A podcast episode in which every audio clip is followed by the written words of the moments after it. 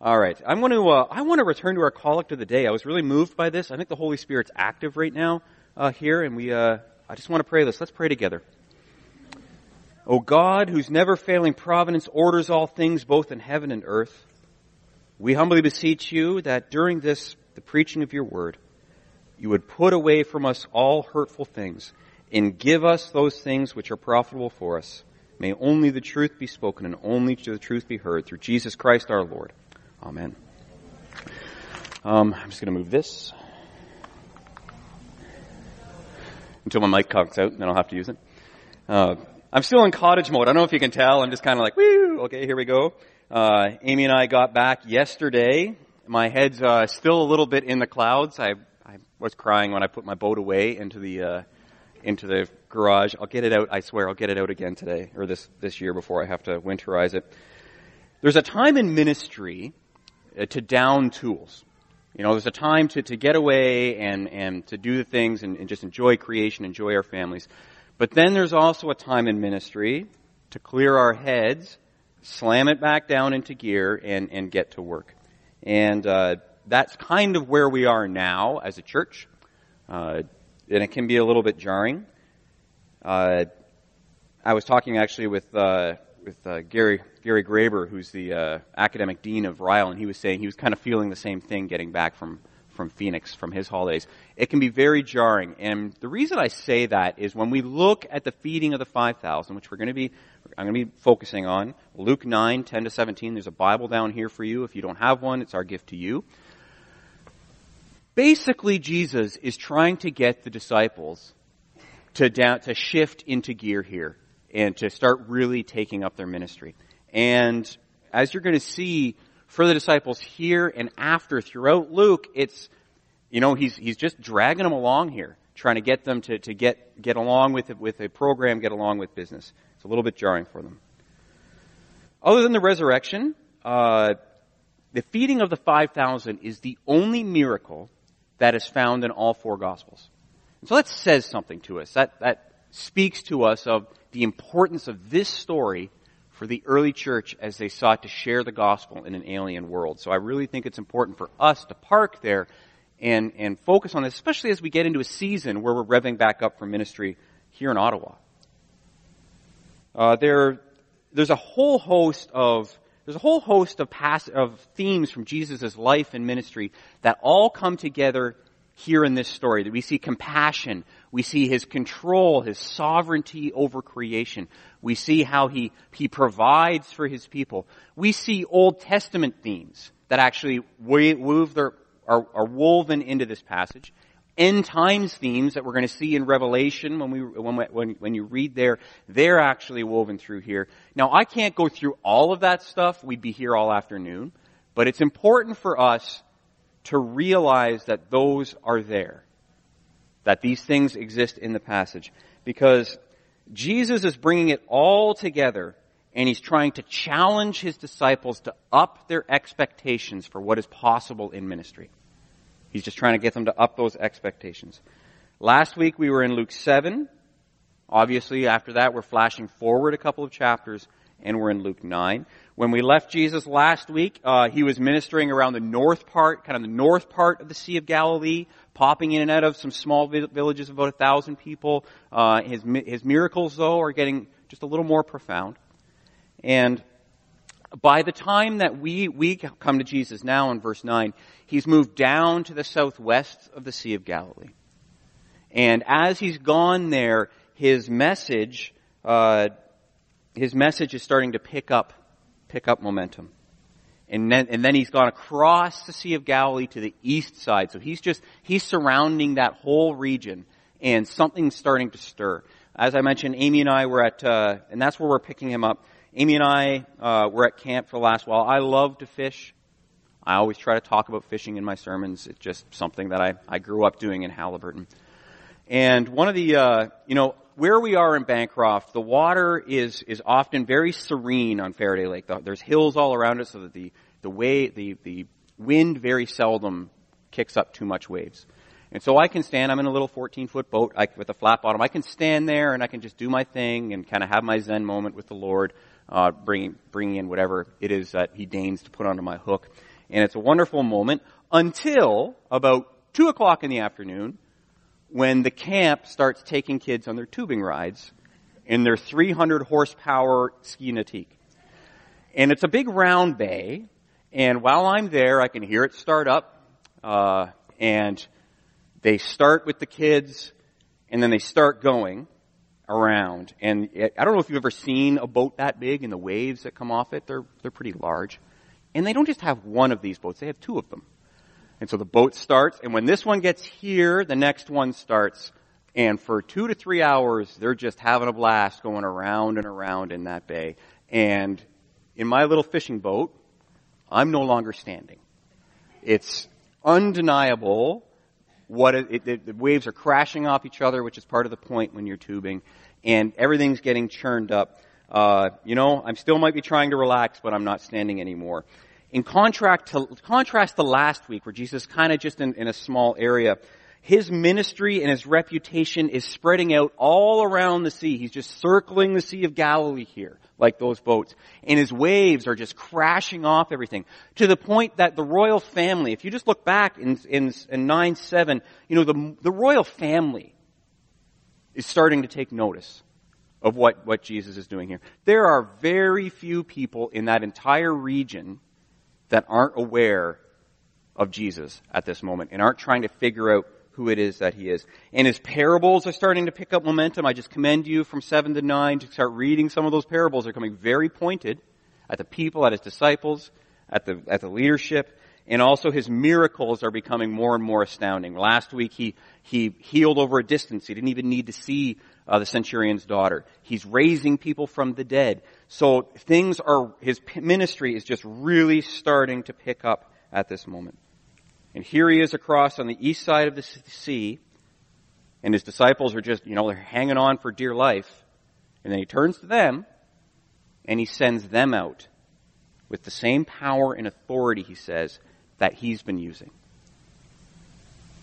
No details are given, but we are probably, they, probably have the same experiences of healing and, and ministry that they have in Luke 10, 17. But that's where we pick up. That's what they're returning from and what's going on when we read, on their return, the apostles told him all that they had done, and he took them and withdrew apart to a town called Bethsaida.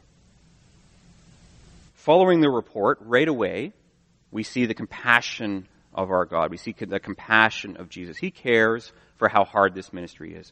And so what does he do? He takes them to Bethsaida to get away. So he's on the east side, I've said, of the Sea of Galilee.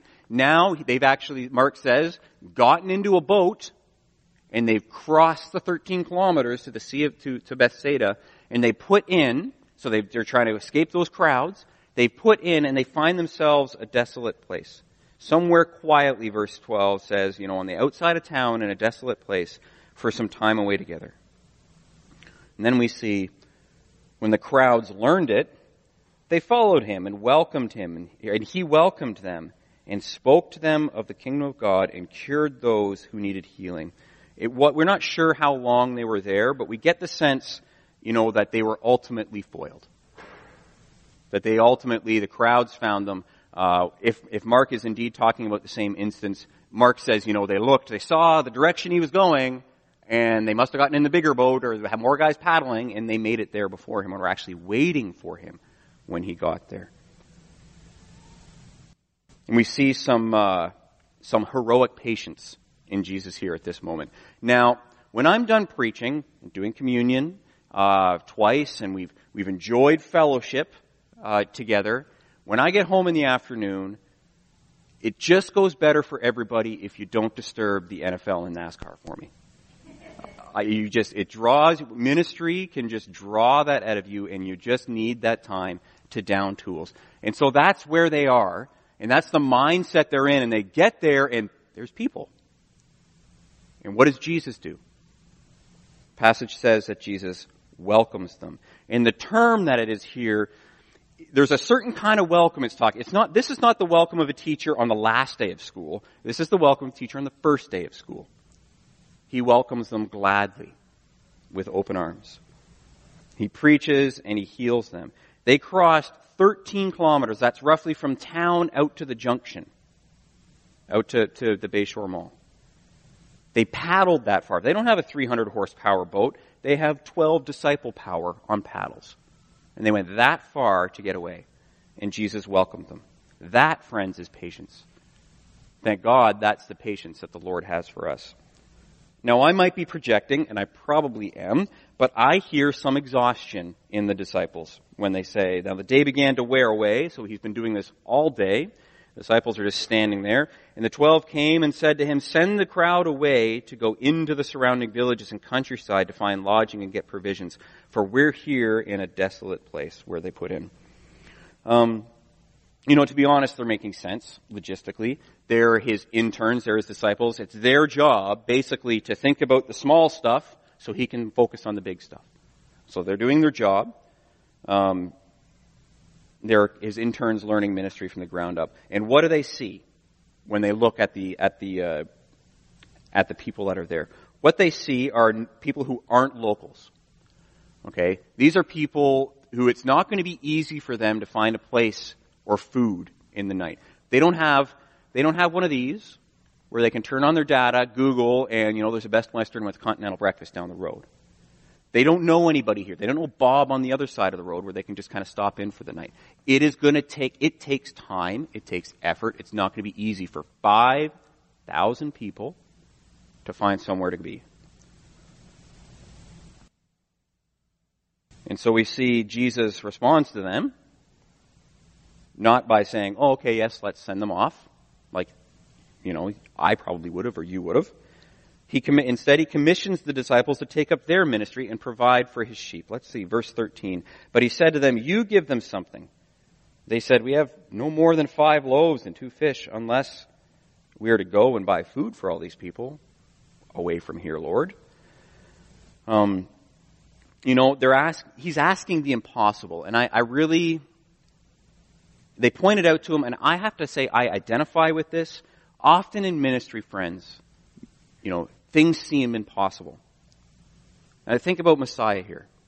The Lord says, go start a seminary. The Lord says, go plant a couple churches. To us as individuals, the Lord is calling us to share the faith with people for whom Jesus' name is a swear word. This seems impossible. It seems impossible. It's supposed to. Our ministry and our calling is supposed to be impossible. It's supposed to seem that way. For one reason. Same reason was for the disciples, because it drives us to Jesus. Everything to drive us to Jesus. Stop relying on our own power. Verse 14. For there were about 5,000 men, and he said to his disciples, Have them sit down then in groups of about 50 each. Something's about to happen. Now, I've seen 5,000 men on a parade square.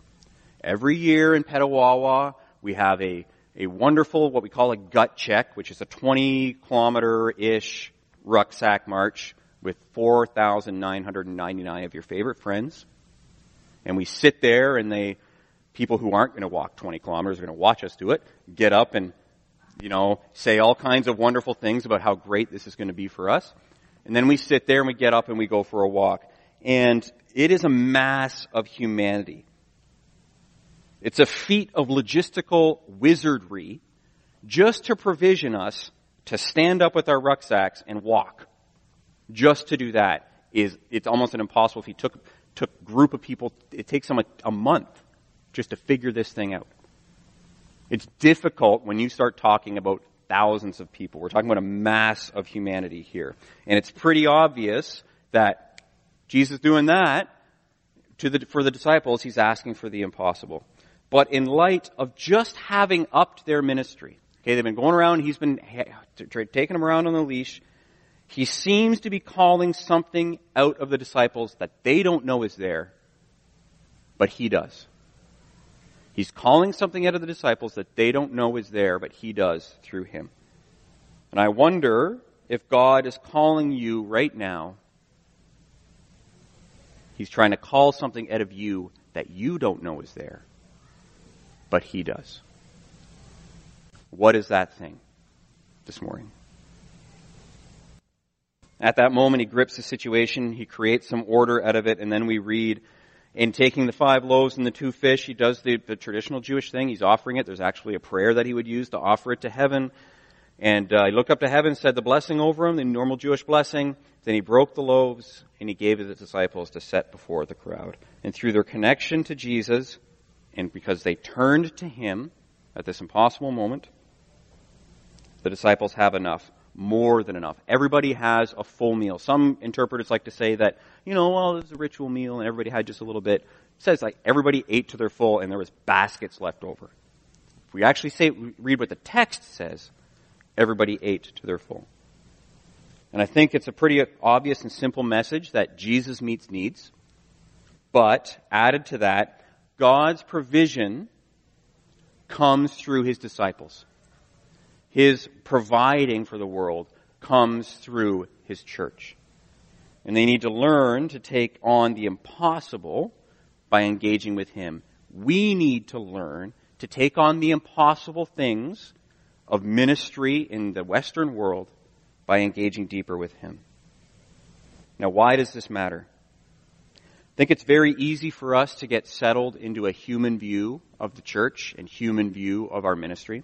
Uh, in the last few years, I've been I've been taking some courses, and there's a lot of folks from around the world that come to Toronto for these courses. We have people from Asia. We have people from Africa. We have people from Oceania, and they come and we all sit, and it's just an amazing experience to sit and talk about spiritual things within that kind of crucible.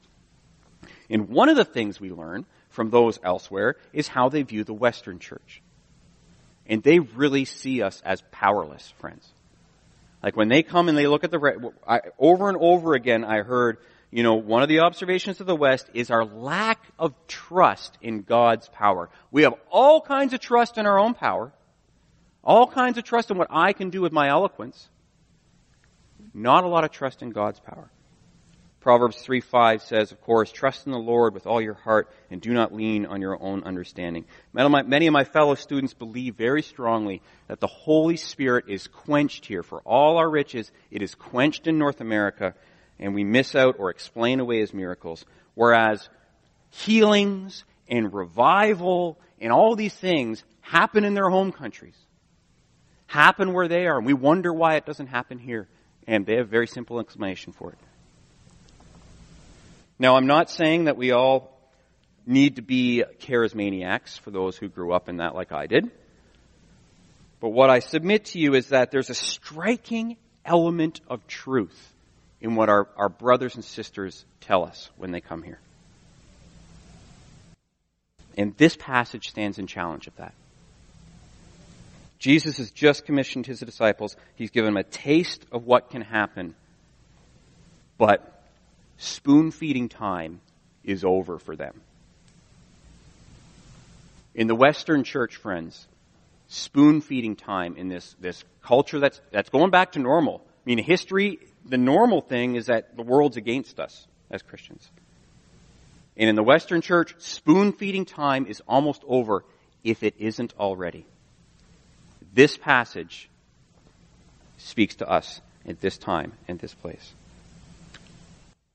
Jesus is passing on to his torch to the disciples and he's passing it on to us. And if we're going to take on this impossible ministry in this world, uh, that's turned against Jesus, we need to learn greater trust. And as individuals and a church, we need to be focused on how can we engage more with Jesus.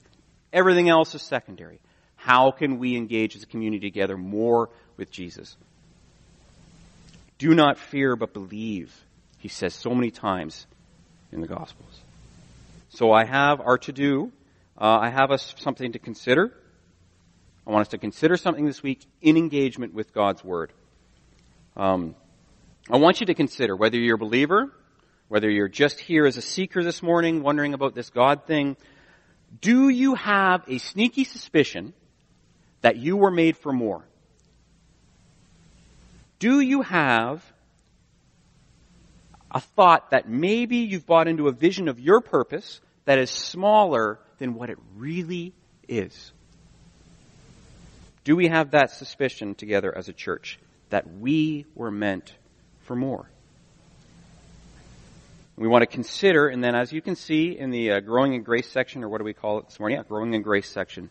I want us to engage with uh, the part two of Luke's Gospel is the book of Acts. And I commend that to you because we see this working itself over over and over and over again in the book of Acts. So for your devotions this week, while you consider whether or not you've been called to more, read the story of how the early church was just constantly called to more and engage with that. That's our challenge. I just want to leave that with you and commit that to you. The power of Jesus changes the equation of what is possible. Stop this week. Consider this week and engage. And I prayed about this and I really feel it's a particular message for us. There are a host of bold ministries that our board is looking at right now. They've spoken about with us in the spring. Uh, they've commended it to us for prayer over the summer, and I really hope we have been, and if not, that we're going to start fervently praying for these things we're looking at launching into over the next year or so. Ministries, new ministries we have, or ministries we're looking to continue to grow. And I really hope that as a church we can hope we can hold things as they are right now, because things are great, even though 417 is closed and everybody from the West isn't here this morning. If things are great, so I really hope that we can hold the way things are in our church with an open hand, though, and offer it to God for whatever He has coming next. Considering the ways and take, take, considering the ways that we can take each new vision that comes to us from our leadership with prayer considering the ways that Jesus is calling each of us as individuals to more, to more of life and to more of Him. I mean, you know, the man rose from the dead. He rose from the dead. Three days in a tomb, dead. Alive. Anything else he asks us as a church, friends? It's just child's play. Anything else he asks of you and me, just child's play in his power. Let's pray. Loving God, I give you thanks for uh, for the mission that you've given us as a church. I give you thanks for our leadership, for the uh, the many ministers and interns that we have. We just pray, Lord God, that you would give our board, give our leadership a clear vision, and you would give us the boldness, that you would give us the vision and the power to make that dream a reality. In Jesus' name we pray. Amen.